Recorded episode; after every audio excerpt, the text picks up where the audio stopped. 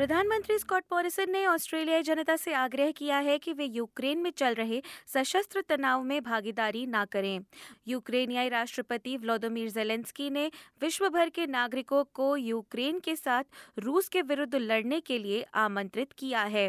Canberra स्थित यूक्रेनियाई दूतावास ने इस बात की पुष्टि की है कि उन्हें करीब 20 फोन आए हैं जहां उनसे यूक्रेनियाई राष्ट्रपति के इस कॉल की प्रतिक्रिया देने के बारे में पूछताछ की गई है। पूर्वी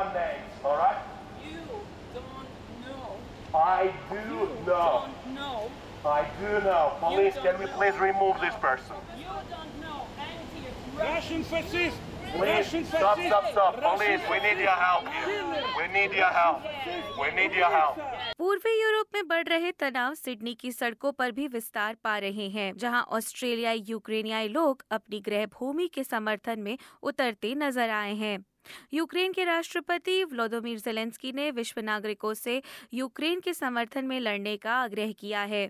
जहां इस आग्रह को सहानुभूति की निगाहों से देखा जा रहा है, वहीं ऑस्ट्रेलियाई सरकार नागरिकों को सलाह दे रही है कि वे इस लड़ाई में हिस्सा ना लें। वे लोग जो इस कॉल का समर्थन करने का मन बना रहे हैं, उनके लिए विदेश मंत्री मैरिस पेन ने एक कड़ा संदेश दिया है। Australia's advice for travelling to Ukraine is do not travel. Do not travel. That is clear.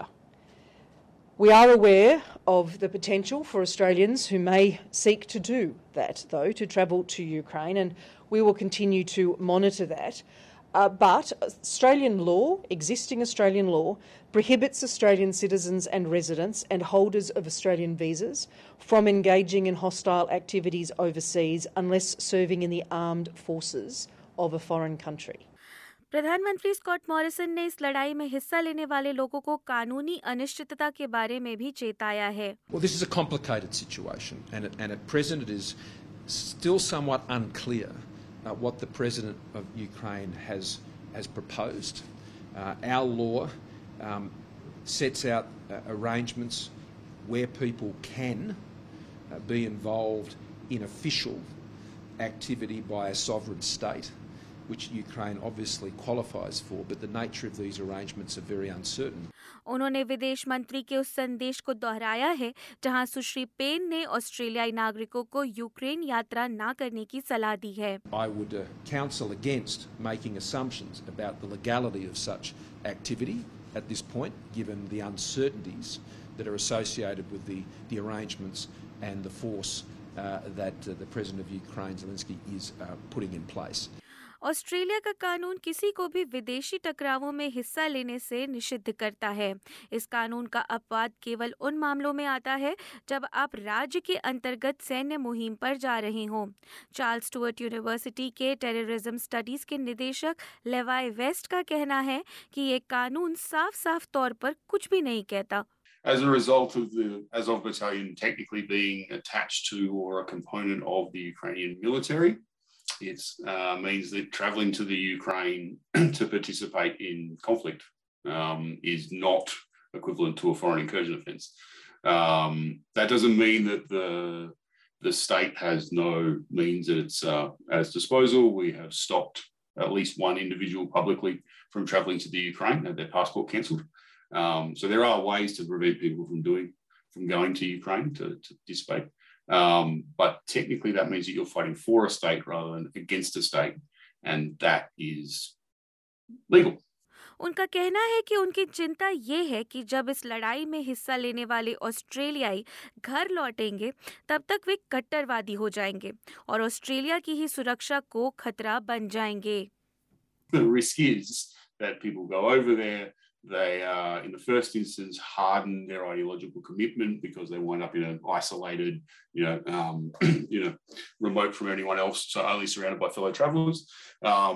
But more substantially is that they gain additional training and battle experience, so they become more capable at undertaking and prosecuting violence. राष्ट्रपति Zelensky का call Australia में साफ साफ सुना गया है। Canberra स्थित यूक्रेनियाई दूतावास को मंगलवार से अब तक कम से कम 20 ऐसे फ़ोन कॉल आ चुके हैं जिनमें लोग इस लड़ाई में शामिल होने की इच्छा जता रहे हैं।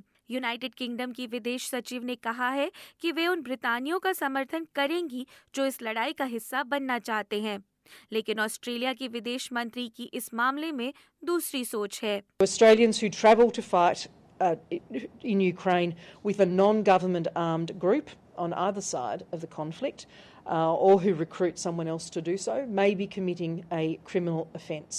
So I think it is very important for individuals who may seek to do this to be clear of the provisions of Australian laws that may apply to their activity, and frankly I would strongly encourage them to observe the travel advice, which is do not travel. Labour विदेश प्रवक्ता पेनी Wong का कहना है कि इस मामले में वे सरकारी सलाह के साथ हैं। Whatever the legal situation is, the clear advice from the Department of Foreign Affairs, which again is supported today both by the Prime Minister and also by Ukrainian representatives here in Australia, is to discourage people from travel. And I would urge Australians to respect that advice. I understand this is a very difficult situation. I understand many Australians have families who are experiencing the sort of conflict we have seen. And that is very distressing, but I would encourage people to follow the advice of government.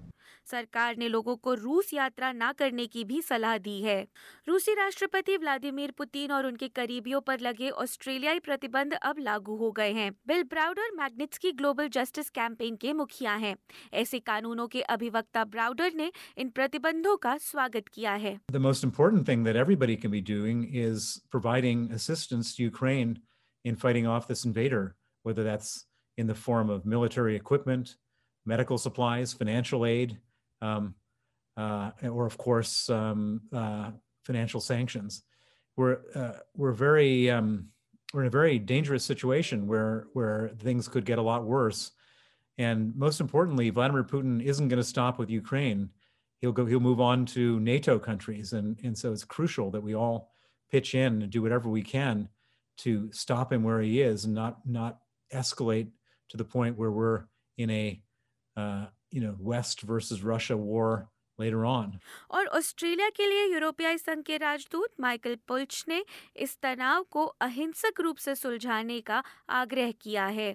Every country has to contribute to what we can to make it sure that Russia understands it's the world community that speaks here, and Australia does its bit. SBS news से Aryna Lucent और Pablo Benalis की इस खबर को SBS Hindi से आपके लिए प्रस्तुत किया है वैशाली जैन ने।